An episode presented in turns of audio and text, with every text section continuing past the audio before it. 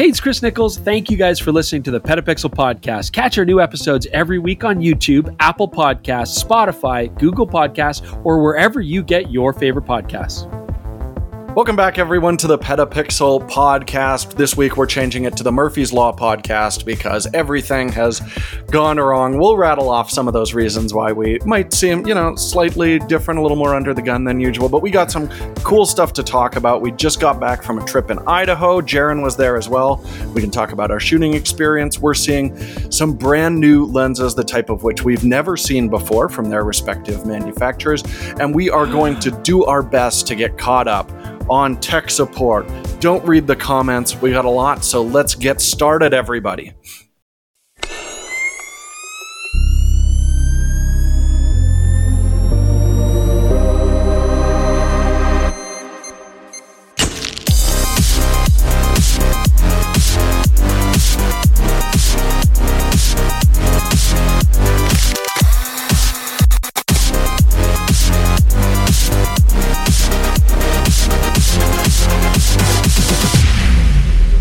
As always, this week's podcast is brought to you by OM System. With the hot temperatures of summer behind us, there's no better season for outdoor photography than autumn. We were just out in the fall Yes. colors shooting with an OM1, so this is very timely. Crisp morning air, golden light all set the stage to capture portfolio worthy images. The OM System OM5 is the ultimate companion for the outdoor enthusiast. Built to endure your adventures, this is a mid range mirrorless camera that's a rugged marvel with its weather sealed body to saf- safeguard against dust, Safeguard. water, and extreme temperatures, ensuring unmatched durability. The OM5 offers advanced technology to deliver stunning image quality and exceptional performance in any condition. From breathtaking landscapes to action packed moments, the OM5 empowers you to embrace your adventurous spirit while preserving the memories of your journey. Learn more about the OM5 and the highly respected M.Zuiko lens series by visiting explore.omsystem.com slash petapixel. Thanks so much to Nice. OM for sponsoring this episode. Uh, Yeah, so as you ahead. mentioned, we were just in Idaho and we chased all those autumn colors down, and it was beautiful. The colors were fantastic. I felt like they're they all were gone. changing while we were there. They kept Pretty getting much. brighter. Yeah. Yeah, and we there was a kept moving north yellows and south the whole week. So it's like oh colors are different here than over over here. We're moving through different climates all week long. So Yes. yes we were definitely chasing and occasionally caught those colors And as Jordan mentioned, we took the OM1 in this particular case, but I mean, you know, they're sealed in a very similar manner. Uh, and we went uh, up in ATVs, in Polaris Razors, and we got the cameras covered in fine particulate, which is actually worse than, you know, like rain and stuff in a lot of cases. And as Jordan also stated, uh, the rugged builds safeguarded the uh, camera against that dust. So uh, OM system does a great job of safeguarding uh, guarding your memories. Oh man, can't get let, you can't let them get away with anything, can you, Chris? I, No, I mean it's no, it's no, a shame this is the first time i've ever misspoke and it was on podcast so definitely hold Uh, my feet to the fire for that So, a couple things. We don't have any news stories we're going to talk about this week. We're going to focus our attention on. Uh, well, I guess they are technically news. The the It two new lenses that came out like late last night. Uh, so, uh, but what I do want to mention is if you're watching us on YouTube, you are very likely seeing that I have a different microphone than I typically do. Uh, Jordan's doesn't look different from this angle, but it is i mean different. it's got a It is. pop, pop, pop, pop guard which i usually Yeah. don't It does. Chris, uh, Chris is using the same one, but he has COVID, so he's not going to necessarily sound the same as he usually does. So Um, you you can kind of judge the three mics, but I'm gonna I'm actually gonna start talking like this for the rest of the podcast because first off, it's incredibly sexy, and second off, it's way more comfortable to speak like this than uh, in my regular voice right now. So uh, away we go, ring a ding ding. I do want to say though, anyone who's listening, um, compare how we sound, and we want to we want to know what you think. So I'm using a new Shure microphone uh, that I'm actively reviewing right now, and Jordan is using one of Sony's new microphones that were announced a week and a half or so ago. Uh, and we're just curious what you think they uh, how they Yeah. do. If you if you like them, if you don't like them, um, your input is just as valuable as us sitting here listening to our own voices. So Please let, us know. in And the I'm comments. using our classic Sennheiser profile with a ten dollar Amazon COVID infused pop guard. So uh, let us know how that sounds if it's any different. Well, and we should point out what's kind of cool about them. So, Jaron, you're using a new Shure mic that's based on the SM7B, which is like the f- most famous podcasting mic. I mean, every like high end podcaster Yeah. seems to be using it. But what's cool about the new one? Uh, it has a built-in preamp, so I don't have to have anything special going on here, and it should theoretically work with any computer as well. Um, but the you, if anyone who knows audio would be like, well, you can't just plug that into a computer; it's XLR. You're right, but this little doohickey right here. Uh, Shure actually announced this maybe a month ago, and it you connect XLR into it, and it goes straight into USB, and then straight into my computer. Uh, so I don't have to do anything differently than I usually do. Uh, my Rode is a uh, NT, not, not yeah, it's NT USB. I think is what it's called. Um, I've been using that one Yep. for years. Uh, I'm happy to use this though because it feels significantly more robust, even if it doesn't sound that different to you guys. I don't know. It sounds great to me, It but I don't want to skew the fantastic. results. I'm skewing the results already. this is Yeah. terrible. You, you Uh, sound great. I need that too because you know uh, the voice, the voice going up and down all the time, low and high. It'd be nice to have that preamp to sort of level things out a little bit more. Yeah. Um, Unless I, I talk should like this. I should mention uh, I'm using the ECM S1, uh, Sony's new microphone, uh, which we can just plug it into USB like I'm doing right now. But what's really cool with this is it's also a wireless mic that's compatible with Sony's Hot Shoes. So if you want to, those cameras have the ability to just plug them in and use them as a webcam. You could also just pick up this microphone, throw it on your desk or a light stand, and it'll go straight into the camera. So you're not going to have any latency issues when you're doing that, which is something we do occasionally fight with on this show. Uh, so that's pretty sweet. I'm not using a Sony right now. I should have run it over to Chris, who's filming with a Sony microphone, but I don't want to be around him right now. I also just fired up uh, Shure's software. I didn't have it going at the beginning of this, so now this should theoretically compress my audio by itself and also limit me so that I don't peak at any point. Oh, I thought it was going to deep fake you into a celebrity voice or something. I wish. Alas. All right, all right, that's enough of that. Let's talk about some new lenses, the likes of which we've never seen before. I Well, mean, we've Chris has seen one of them before. in person. Okay, well, I meant I meant Let's be we clear. as in like the world of cameras has never seen these exact lenses ever made before. Let's talk the first one because Chris will have the most to say about it. Let's talk Nikon. Nikon has announced a 600 millimeter f6.3 VRS super telephoto prime lens, and even though we didn't get a chance to make a video about it, Chris did set his hot little hands on it when we were I in uh, Monterey a few weeks ago. Yes, and it was a secret then, but now it's not a secret. And so I think the key thing here to remember uh, this uses PF optics, which stands for Phase Fresnel, or as some people like to say, Faze Fresnele. And, Only one uh, person. what- okay, not me though. But uh, so the key thing here is this: I mean, Nikon make a 180 to 600 that has a 6.3 aperture at the 600 range. It's a nice zoom. It's very well stabilized, very well built, but it's quite large. And so the thing that I first noticed off the bat here is very lightweight. Uh, I mean, three pounds, like you know, not quite a knocked and a half, but it's it's it's very lightweight. Three so, plena. yeah, three. Uh, is it It's three? plena? No, it's a plena- 1,490 That's a grams. pound. One point four plena. Thank you. And so what I noticed from it again, it's a, it was an early model. We can't really make any um, real judgments. We're going to review it, may, baby, but it's sharp. That, that I could tell. Color looks nice. It was very easy to handhold and very well stabilized. I think you get six stops You do. uh, with the appropriate body when it's equipped all together. Yep. So it's it's very very uh, very very nice, very smooth. It's compatible with a 1.4x and a 2x telephoto, which can That's a turn it point, into Jaron. an 800 and a 1200 millimeter, respectively. I mean, you're going to lose a lot of light going to 2x, but I mean, if you're shooting broad daylight birds, it doesn't really matter that much. Well, I think what's cool is we had a you know maximum aperture where the autofocus would still work on DSLRs. So I really like that a lot of the mirrorless companies now are embracing like, hey, as long as we've got enough light, our autofocus still works at incredibly small apertures. Yeah. Mm-hmm. So let's give you the option to use teleconverters if that's a compromise that you're willing to make. I think it's really, really smart. And again, I just have to like shout out Nikon. I love this trend for compact telephotos. I think it's Yeah. awesome.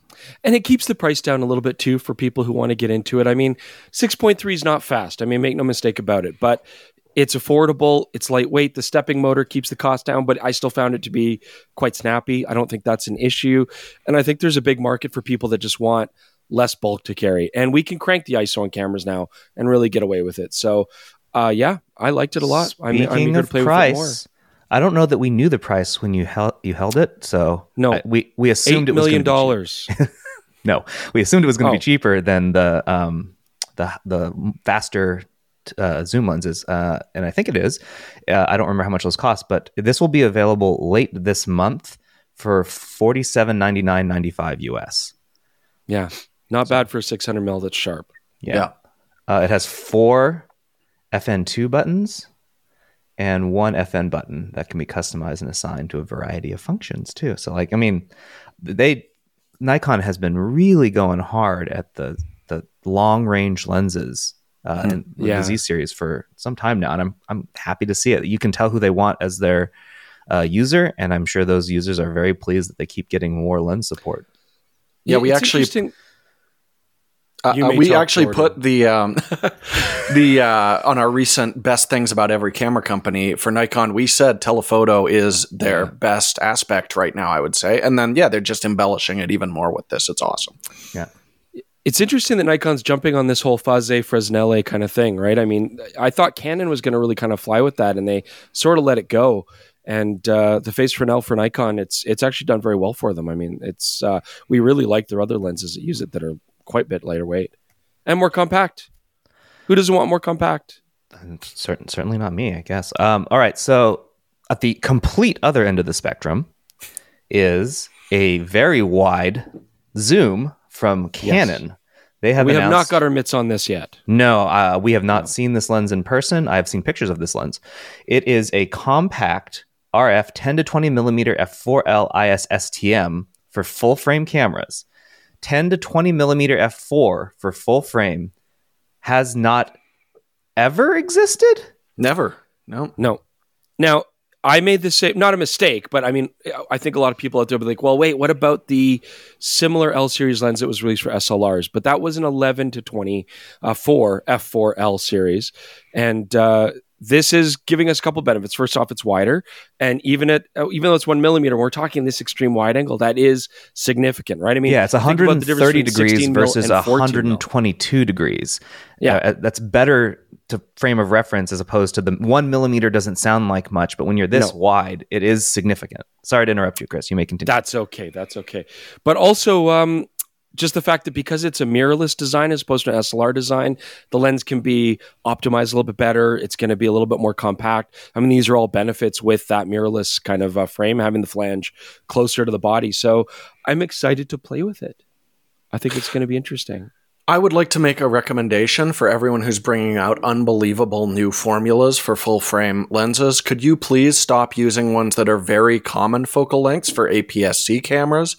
Because several times this week, uh, we've been looking at the upcoming, uh, we're going to do a review on the Tamron 17 to 50, which is sounds very exciting and I keep mentioning it and then thinking it's just an APS-C standard zoom lens and it's not it's super wide. Same with this 10 to 20 I'm like oh great just another crop sensor ultra wide lens no it's super compelling because it's full frame so just make like a 10 to 19 and like a 17 to 47 so at least I remember this is a totally separate thing from all those APS-C zooms I don't that think that's going to work. We're running out of millimeter focal lengths. I mean, Okay, it's going to be just some it's only for my own sanity. It serves no pra- Right. practical purpose besides that. I mean, maybe I'll just learn. That's actually- probably the best solution. I misspoke, and before anyone calls me out in the comments, I'm going to correct myself. I said it was 130 versus 122. It's 130 versus 126. Um, So it's not that significant, but it is if you compare it to what's available on Sony, the 12 to 24 f2.8 GM. It's wider than that by a notable amount, and then on the Nikon end, the 14 to 24 f2.8, it is wider than that as well. By I mean, if you're Yes. going from 14 wide to 10 wide, that's well that's corrected, notable. Jaron. I was about to get a pitchfork and come after you. I am curious to see how if there's distortion and if it's bad. But given that they gave it the L, I I think it'll be great. I think it's probably going to be pretty good. It's, It's the same as choice. every mirrorless lens. It's going to be digitally Yeah. corrected, so you're not going to see it. You know that that's Mm, the common theme, and that's how they're able to make formulas like this. You know, they're like it's compact and insanely wide. The only way to do that is digital distortion correction. nice to see image stabilization put into this lens as well too i mean i like that you know not that that they don't in the past but it's a nice choice to have that extra stability you might think oh for a wide angle what do i need it for but again it's about having that ability to hand hold but i'm also interested to see how this will play out uh, in video applications. And I know I'm not Jordan, and I realize I'm very heavily medicated, but I am still actually quite interested in how this lens will perform for video, for moving pictures. Uh, okay. Um, I'm very medicated. Yeah, that's okay. That's why we're gonna Yeah. we're gonna keep this uh, this train moving along. Uh, hopefully, and by hopefully I mean certainly, we will see a Chris and Jordan review of both of these lenses at some point in the future. I can I'll- I can feel my hair. like the hair has feeling right now. Extremely heavily medicated. Okay. Uh, okay, so on, on, with that with that in mind, let's uh, let's I think it's orange behind me. I'm not sure. let's recap. What's uh, what have we been up to this week? Just to uh, go over wh- why Chris and how Chris got sick. And I'm actually Well, I don't know how, and I don't know why. Probably because I'm a bad person and karma has caught up with me. But um, we were in we were in Idaho, which is lovely. We've we've got a project. It's very exciting. You're gonna have to wait a little bit. I'm gonna bring the timbre down so I don't cough. It's very exciting. You're gonna have to wait a couple months to see it, but it's gonna be worthwhile. So we actually got a comment, one, but I read About every Idaho? comment, even though I'm not supposed to. Oh. Never read them because they just like eat at you. But I, I saw one comment that was like, I'm tired of Chris and Jordan only doing gear focused videos. Why don't they just do something about photography? Right. And I'm sitting there like, we've tried. But this is one where we actually are doing that, where you guys just go and enjoy being photographers in a new space. That's the basic theme of this episode that will come out probably in January, is what I'm thinking. Now we also did, of course, the the space doc with Blair Bunting, which is an awesome project in that same vein, right? Yeah, like yeah. talk about the application of the art form that we all know and love versus the actual tech behind it. Um, but yeah, we I I mean, Idaho is quite close to where we live in Alberta. I've only ever driven through the very bottom south end in passing, never actually stopping. And so to go travel there, I have to say, I think it's actually more beautiful than Alberta. And I know that's terrible. There's lots of beautiful things about here, but I thought, I mean, it was breathtaking. Well, so much for our Travel Alberta contract that I was really angling for. Well, there, yeah, shoot. Hawaii then. Hawaii next. Slightly prettier than Idaho will be the new slogan for Travel That's our new benchmark. You know, uh, growing up in California, I really did get kind of spoiled with how landscapes and climates can look because in California you can be on the beach surfing and then skiing that that evening if you want to. Like it's the the you're very compacted and then all the way there there's these there's prairies and mountains the the everything just topography is so different. Driving through Idaho, a place that I also had never spent any time in it uh, really there were areas of it that were staggeringly beautiful yes. Just sit there and be like man this is incredible And not not just the topography, but the light Yeah. was gorgeous, like all the time almost. And we had patches of fog just like coming out of nowhere. Like this is stuff that you would use a machine to make for your photograph. and it's just happening. And we are seeing amazing fall colors. And actually the the look of the state changes dramatically even after a fairly short drive, although we did do a lot of driving. ton of it hours A and hours lot. but on those drives when we were on a very strict schedule jordan can back me up here chris was literally pawing at the windows like his hands were hitting it trying to get out because he he really wanted to be in the water many many times Ah. Now, Uh, we should, uh, based on our previous conversation, not in the water to splash and enjoy himself and swim and enjoy that No, hell wet no. feeling upon him. No, no, no. He wanted to fish. And Every uh, year. unfortunate, yeah. And we did not get really any time for him to. No, it's uh, it's just just, about the most. Yeah, it's just about the most perfect place on planet Earth to fish. I mean, every patch of water, even like the tiniest drainage ditch there, had fish in it. right? was- like I think we the were standing next to a fish in drainage, them. like a small, like small little creek ditch, ditch, ditch ish thing. And Chris is like, "There's like, there's a fish right there, foot Yeah, long they- fish right there." They were like on their little fins, like up waving at us as we drove by. It was yeah, they were great. taunting me like, "Catch me if you can," and they swim But you away. Can't. I know that you're on a tight schedule. yeah, yeah, it's all for show. You don't have a past fly on. You're just doing it for the show. yeah, I was, I was to say the least, a little bit upset, and and it's just because like. It's not that I, I don't understand the context of what we're trying to do, but you're talking about these experiences. I mean, these are world famous rivers like the Clearwater, the Salmon. Payette, you know, the Clark River, the Salmon River, Birch Creek. Like these are creeks and rivers that are world famous in the fly fishing community. There are rods and reels and bags and jackets named after these rivers. And we're just driving past them and gorgeous, like creeks and canyons and uh, big deep green pools and i mean it's and there's salmon there and steelhead. We don't get that here in alberta so yeah you see you can, uh, even though he's he's medicated and sick you can hear it in his voice. You can almost hear his fingers against the glass yeah i scratched at the glass and i i cried a bit and i'll never forgive any of you. Ever. Perfect. I mean okay, I, I, I have to say like Chris, I'm shocked that you made it through this trip because you totally like busted at getting all of these like hundreds of photos and stuff like that. And I actually got to look through some of them for an episode that will be live by the time you uh, yes. uh, listen to this. Uh, our iPhone versus Z8, which we shot out in Idaho, and there are some samples from the trip in that, so you should totally check them out and get a little sneak preview of that uh, Idaho video that we'll have coming up a little bit later. Um, but, uh, but, yeah, yeah good and, job. I mean, the only consequence is, of course, your body is now susceptible to sickness, which yes. you are now riddled with. It was very stressful. You know, I kind of made the like, look, there's so much more to Idaho than just fishing. I mean, the skiing is amazing. Uh, the people are very cool. We did some cool projects. I think people are really excited to watch it because we did some really crazy stuff and a lot of stuff. And the food was amazing. But it's like, it'd be like, I think we're Jared, we were talking about this, right? It's like going to Hawaii and you're like, okay, we're gonna look this at coconuts. perfect, it really perfect was. allegory. yeah, yeah, it's like we're gonna go to Hawaii.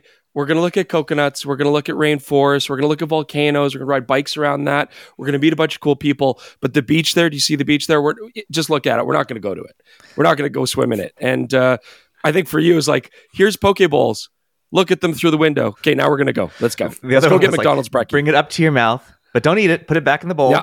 Yeah, we'll See film you about to eat it. It's gonna look like something's gonna happen there, but then spit it. Yeah. Don't even spit it. It doesn't get to touch your mouth. Just like throw it in I the got garbage. in waiters. Dump coffee grounds on it. Let's go. I, I got in waiters. I got my rod out. I'm casting for the thing, but I'm not catching. It's like, yeah, it's like okay, you can lick the tuna, smell it, stick your finger in it.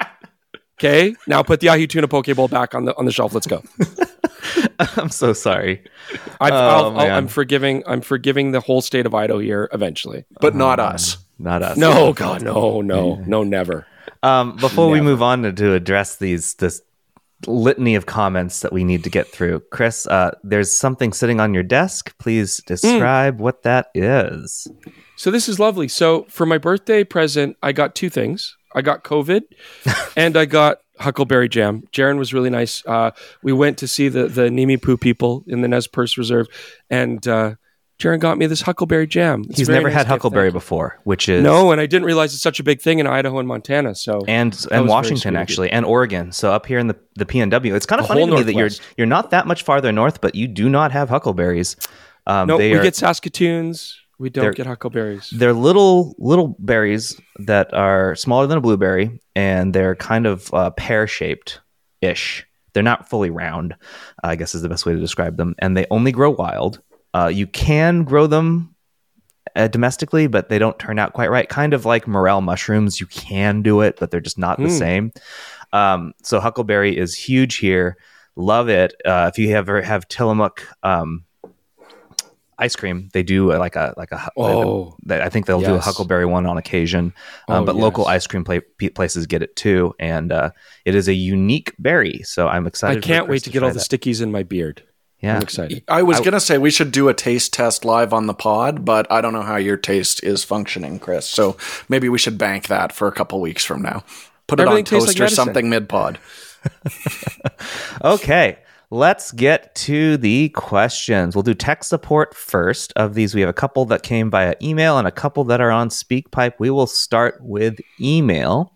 The first one is from Wolfgang, and this one is it's Wolfgang. I'll, I'll read it to you, and it's a pixel binning question. I am afraid this is a question rather than a oh sorry you know he he puts, he submitted this through our tip line so I think this is a question not a tip. Pixel binning is used by a few camera manufacturers only. At the same time, there is a growing tendency to increase the pixel count on image sensors, resulting in a higher image resolution. Higher resolution image sensors mean the pixel pitch is very small, high pixel density, and the traditional perception is this may result in weaker low light performance of the image sensor. I understand that pixel binning is seen as a means to optimize image quality in situations where low light performance may be more important than a high resolution showing all the details in a particular image, which might otherwise be affected by increased noise. If this is the holy grail for counterbalancing different objectives and needs required in different situations, then why is it not, not used systematically by all camera manufacturers for new cameras? Has the technology not evolved sufficiently to include this as a routine in high resolution image sensors? Is it too expensive? Or does the technology have any drawbacks? Looking forward to hearing your response. Yeah. Jordan, I'm going to let you talk because uh, I'm super gracious that way. But I think it's important that we understand that we look at this and approach it from both a stills and a video standpoint separately, right? Absolutely, yeah, because we do have examples out there. Uh, this is something that smartphones are pretty much all doing at this point, is using uh, quad Bayer sensors, at least on their main cameras right now. So you've got the option uh, of resolution or improving your low light performance by binning mm-hmm. all of those pixels together. We have actually seen this in larger sensors. Like there is a full frame Sony chip that they're using in the FX3, A7S3, FX6 um, that is people have taken a look at it. It's a 48 megapixel quad Bayer sensor, but there's no way for you to access the 48 megapixel resolution of that. Uh, and the reason I think that they've done that, first of all, it is actually, considering how low resolution it is, it's quite sharp. I mean, it's certainly cameras that shoot oversampled video are going to do a little bit better job than that. Um, but I think the main reason they did it is readout speed. You can just read it out very, very quick. That's why we've got a full frame chip that's able to, you know, shoot 4K 120p with a very small crop, have minimal rolling shutter in it. Um, photographically, we haven't seen it. I believe you actually answered it in your uh, email there it's just I believe very expensive at this point, and I don't think yeah. that there's a lot of fabrication for quad bay or larger sensors. But this could certainly be an option down the road. The big takeaway I had um, we talked about this quite a bit back when we were at uh, DP Review with some of the team is just that the differences are much more pronounced on very small sensors like smartphones than what you see once you start moving yeah. up.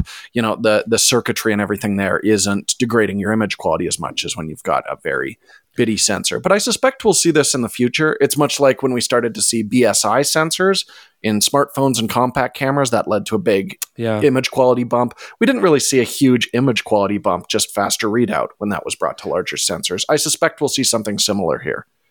I think it's also important to talk about, just as a side note, there is a very oversimplified concept that oh if you have more megapixels that means smaller pixel pitch and more more noise more signal noise ratio less light getting into your little micro lenses yada yada. And and that is true but it's not that simple. I mean one thing to keep in mind as well is even though sensors have gone higher resolution, that doesn't necessarily mean that the perceived look of noise is going to be more more extreme and worse than say lower megapixel sensors because having an extra resolution also means that at a regular viewing size or print size each of your individual pixels are smaller so even though you have higher resolution you also have more megapixels and therefore the little dots are smaller and therefore the noise is actually less perceptible so it's it's not as simple as just to say, oh, like a 60 megapixel sensor is going to be all about high resolution shooting. It's going to look great in bright light, but terrible in low light. Honestly, in most output situations, that's not the case. Yeah, we, we did a video uh, busting that myth a little while back. Yeah. And it's all because Lightroom, all your editing software, gives you the option to view everything at 100%. If you have a high resolution camera zooming into 100%, you're zooming in on that image way, way more. But if you look at yeah. them on the same viewing size, you will definitely see that. And I mean, when we did that test, we shot images at 6400. If you go to astronomically high, ISO levels, then you will definitely see it. Uh, my wife did a test with the uh, Nikon D6 and a uh, Z9, so 45 megapixels versus 20 megapixels. And yes, once you got past like 25,600, certainly the lower resolution sensor was less noisy. But how often are you actually doing that? Yeah. I think a lot of people think you'll get way better low light performance at like 1600 to 6400 ISO. You really won't for the most part. Yeah, absolutely. Good question. Yeah, that's why we we saved that one because I knew you guys wanted to think about it a bit more. So, okay, but it wasn't a tip or a pitch, Wolfgang. It was not a tip or a pitch. It was a question. Uh, sorry, I'm just mad about the fishing. Still, it's not. You haven't done anything to me. I apologize, Wolfgang. I'm sorry. Uh, the next one is also an email. This one is from Anthony Cronhelm. I'm frustrated that no camera manufacturer has really bothered to make cameras more easily operated in cold weather when wearing gloves. I would like to see the joystick and other dials on the camera mode slightly bigger uh, than most manufacturers are doing right now. Too many times I've, I've had to take my gloves off so I could operate the camera only for my fingers, but froze and shortened my photo shoot. Camera manufacturer putting photographers at risk for getting frostbite. He's saying he wants something that could work. Not only the camera can operate, but as can you can operate in negative 25 degrees Celsius or more. Why do you think no manufacturer does this? Because Japan is predominantly a warm country and everybody there has small hands. That's my guess. Good I- guess. I think probably I think wrong. That's a, I think Probably that's a wrong? big part of the the whole mirrorless percent. You know, when there's a really big camera, there's a backlash against it. Like, remember the Leica SL? I mean, we were even guilty for this, uh, comparing Oh, yeah. it to something you could use as a doorstop uh, when it first came out. Um, you know, That was the a great bit. Panasonic. That was one of my uh, best projects ever. the big uh, S1, S1R, S1H. Uh, same thing. You know, there was definitely a like, why are these things so big? But I want to say those are some of my favorite cameras to use in very cold environments. Like the S1H, I still think is the best Yeah. handling mirrorless body when it's very cold out. Um, and then if you ever get a chance, there's the Pentax 645Z. oh, I love uh, that camera. It feels incredible in your hand and was built to be used with gloves. They're like, make it I'm- as big sorry, as guys. possible. I got to interrupt. I'm going to test one of the features on the Sennheiser profile. That's the mute button. Hopefully it works. Didn't it does work. not. No. It does not work. Good try though. Um, my actual, I think the actual answer to this, and it's not just that they There don't want to, they don't want to make them big. It's that the people that require what you have just asked is the smallest bit of already the smallest group of people purchasing cameras. Yeah. They don't make. I mean, I think the thing here, too, like- everyone. Look at the Nikon Z9. I mean, that's a quite large camera. The R3. I mean, uh, maybe not the R3 because it's still very compact, which is why I love it. But there are cameras that have the larger grips and the larger button space and, frankly, more real estate. But at the same time, mirrorless. I mean, remember one of the Sony's five fundamentals is Five fundamentals. compactness, right? So No, it's just we got- compact. Just compact. compact. Sorry, Five compactness would be more useful. Okay, compact, but that's even more universal, right? Yeah. So trying to make mirrorless cameras smaller in most situations. I get it though. I mean, we live in a beautiful country which is a frozen hellscape for six But months of the but year. But not quite as beautiful as Idaho. As Correct. Yes. No, as, not as quite as early as established. I Yeah. yeah, but close, but not quite. But you know, it's tough. I mean, we, that's why we, we use alternatives like um oh, our my the G Tech hand warmers, right? Stuff like that or uh uh, some some of the photographers that do wildlife out here in the wintertime, they'll use warming gloves with electric heaters, but you still have to take it off to actually operate the camera, and then you got your get your fingers back warm. There are legit many times where we're shooting our YouTube show in winter, and my fingers don't work very well anymore, and I lose a lot of dexterity, and it's it is a challenge. I can sympathize. Uh, also, larger batteries with bigger batteries tend to last better in the winter, whereas a lot of the compact mirrorless, you also have problems with batteries getting cold faster. Move to Hawaii, I think, but don't touch that ahi tuna poke bowl. Don't do I it. yeah, only look at it. I think that there are some things you can buy to, that are like you stick them onto your camera to increase the size of the buttons or the or their tactile dexterity or whatever. They're AF not super- joystick specifically. Yeah, I see that. I remember there was one for the shutter I had used before. I don't know if it's still available, and I never really liked it. Um, but it would have been great if I was wearing gloves. I don't like it on bare skin. So like you can probably get stuff uh, that makes this easier, but you bring up a solid point. Unfortunately, there's there's just not enough of you Yeah. to warrant manufacturing a camera with all these things at the cost of making it larger and therefore angering a larger group of people who would then therefore not buy it. I recommend taking up ice fishing for the winter months. I think that's a The good uh, and don't forget you can now get a bang and deal on a 645Z, the best handling camera ever made, uh, and it's very big They're all and it'll feel great All with right. gloves. Can you? I'm going to try something. Maybe this winter we should try what like um, the swimmers do when they swim the English Channel. I'm going to cover my hands and camera in petroleum jelly and use it that way, and we'll see if that makes it warmer. You can't. I don't get it. see any any downsides with this approach. the six four five not a Z single one. is can still be purchased brand new for seven thousand dollars. But I bet KEH has a great deal. Probably you could probably get them used for less. So that was yeah. that's that's great. Uh, okay, next one is a SpeakPipe question. We're going to listen to Kwang Yo. Hey guys, it's Kwang calling from Oakville, Ontario, Canada. I love the show. I was wondering if you guys could talk a little bit about all the factors that you consider when looking at changing camera systems. I've been a Nikon DSLR shooter for the last 14 years and I'm thinking about making the transition to mirrorless. Certainly, with the release of the Nikon ZF, I've been really interested in doing that, but I've also been really interested in some of the third party lens options available to Fujifilm and Sony. So I'd love to hear about all the different considerations you guys put in to when you're thinking about different camera systems and maybe starting anew. Thanks a lot. First off, I'm sorry we left it so long. We've seen this SpeakPipe for a long time. I'm happy that we're finally addressing it. Uh, if I was going to put in my two cents, one of the first things I look at right away before uh, brand is just what kind of lens mount I want as far as what sensor size. You know, APS-C, full frame, maybe even larger than full frame, maybe micro four thirds. I like to consider that because it gives me some idea of, of what my goals are, what kind of photography I want to do, pick a sensor size that suits that, and then choose a brand within that sensor size.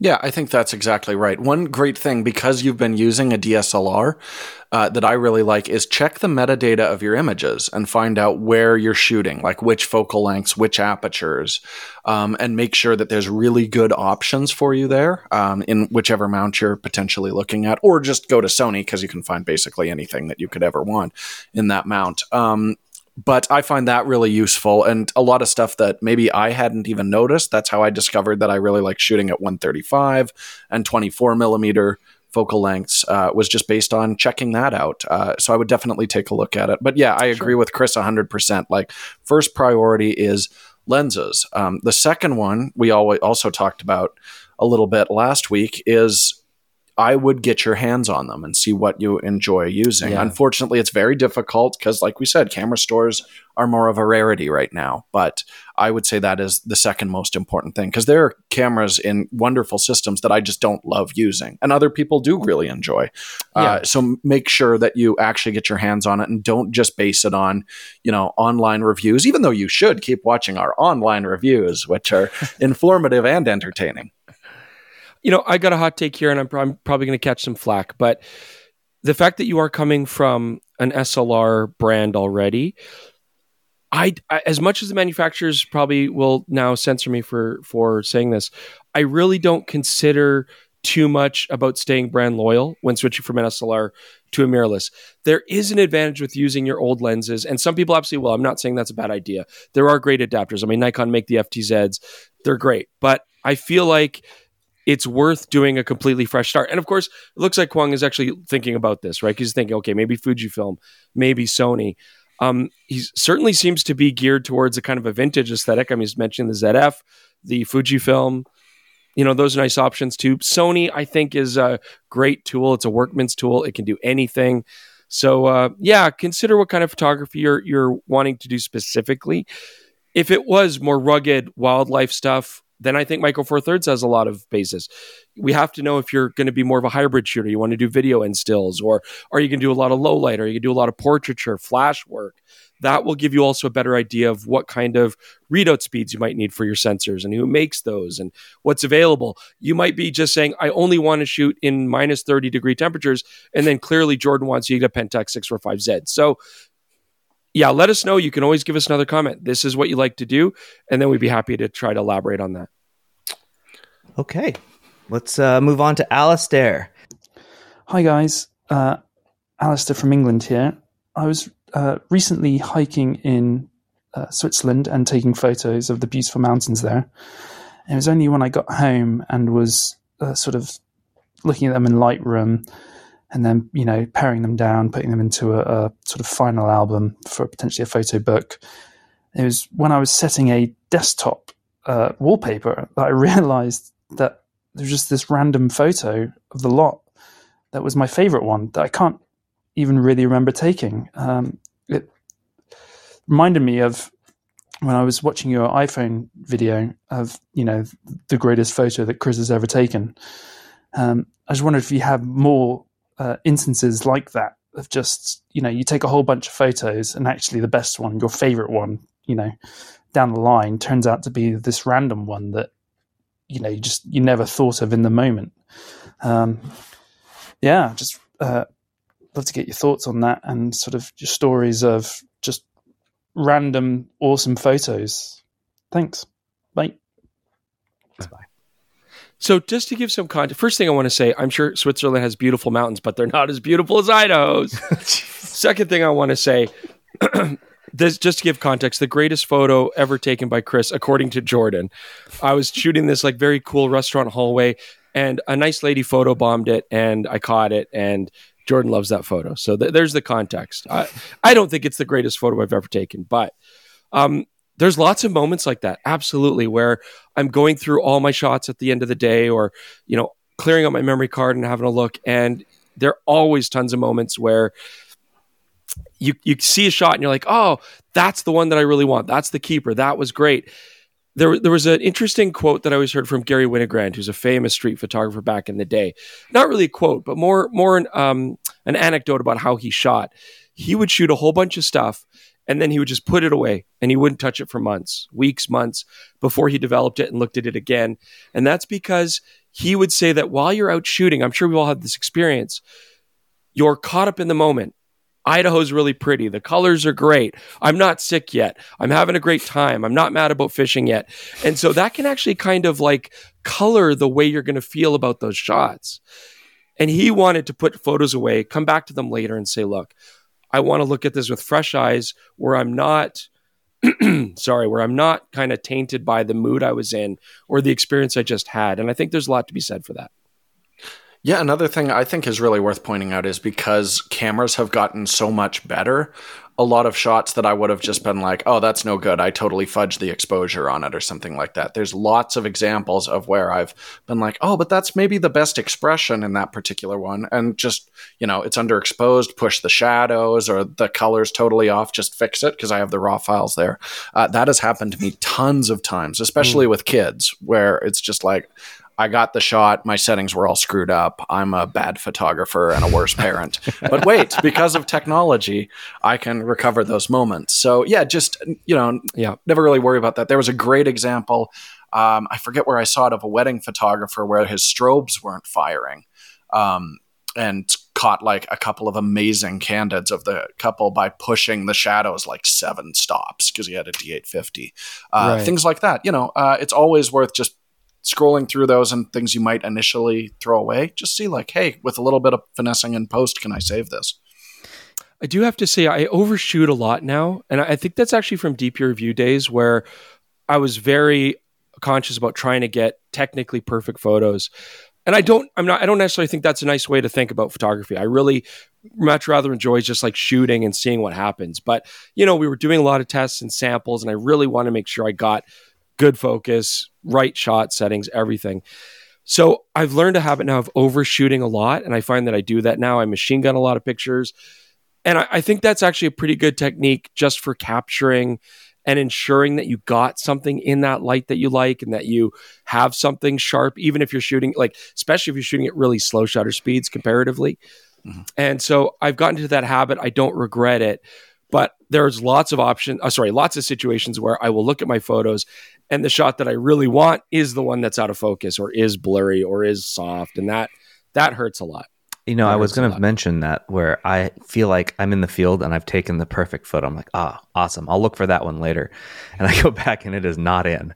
And it's like, oh, that really sucks. But at the same time, the shot that I wasn't thinking about actually is great. And I mm. will use something like that. So that kind of ties into what you mentioned earlier, maybe taking a break from photos and coming back so you're not you're not emotionally tied to this photo you think you yes. got you're separated from it i don't really have that opportunity as much as i would like to since you know when you're reviewing camera equipment it's basically shoot it plug it in upload it and that sort of thing but uh, i'm i'm hoping that you know as Yeah. I try and get back into photography as a hobby again, as it's been difficult for me.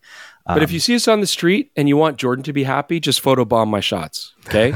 and then Jordan's get he'll be like, "That's the best shot." Chris I think that looks like the cover of a horror movie poster that they spent a long time staging to make it unsettling, and it just happened.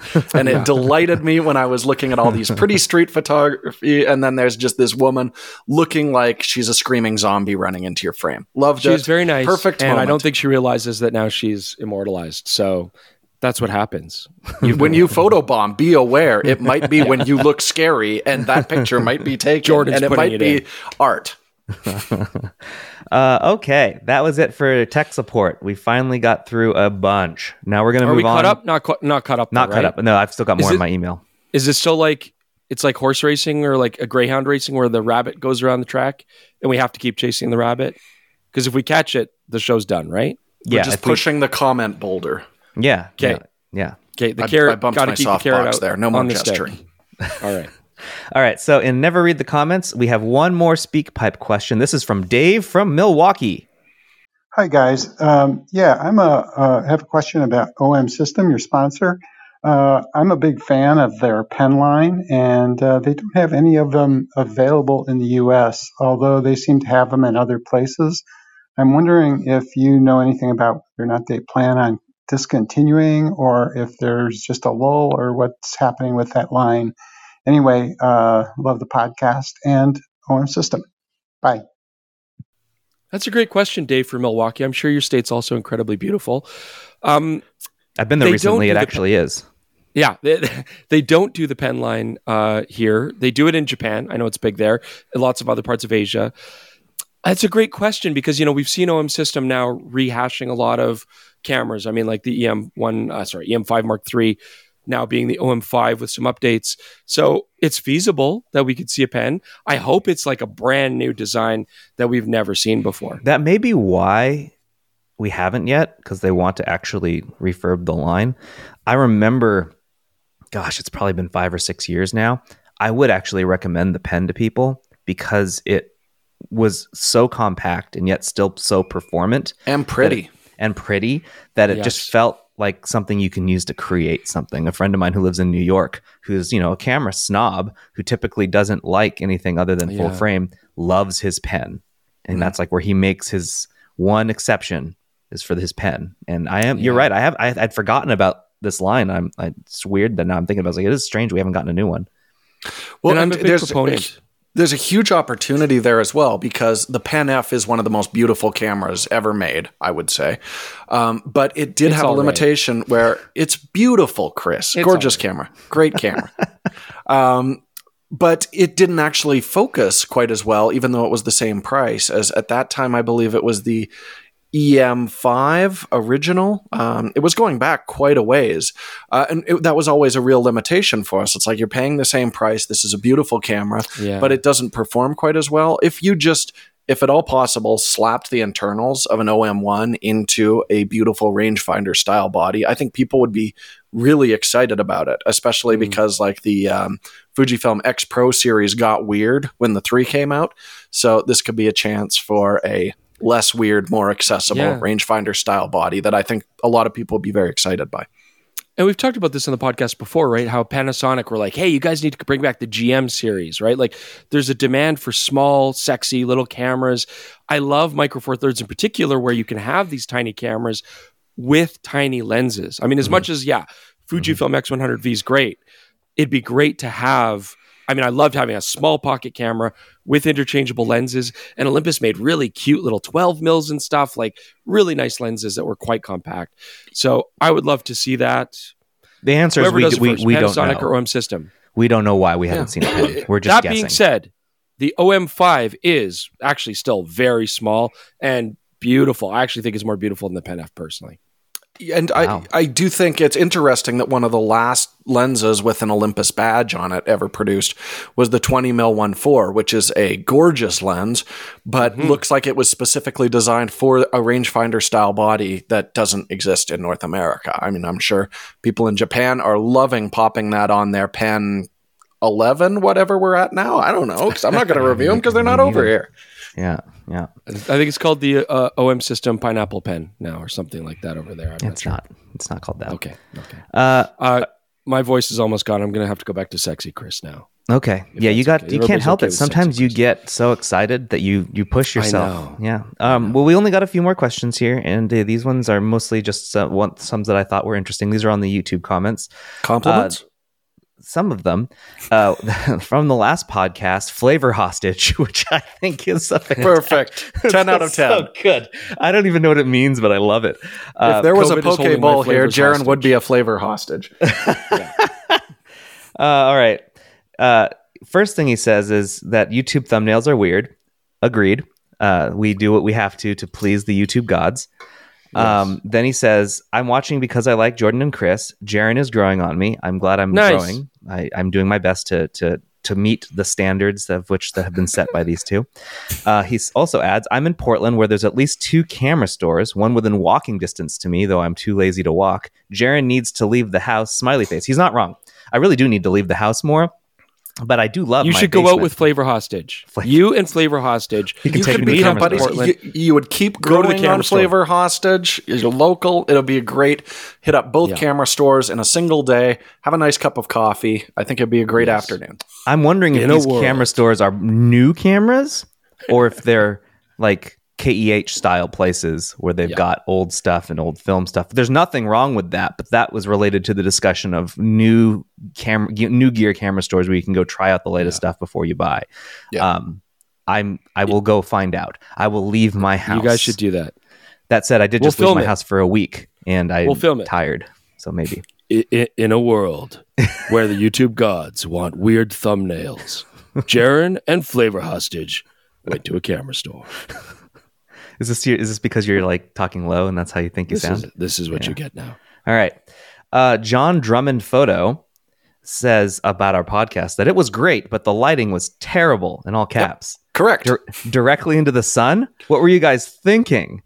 One of the questions was about Hood, so I made a deliberate choice to give you a visual demonstration of why things could look bad if light was hitting the lens at an oblique angle. What do you think, Chris? Is is what Jordan wants you all to believe. The real the truth of it is was revealed in the first like 10 seconds of that podcast, Yes. which is we did not do a good job the first time and that was round 2 and we were very limited on places to shoot that had light at all.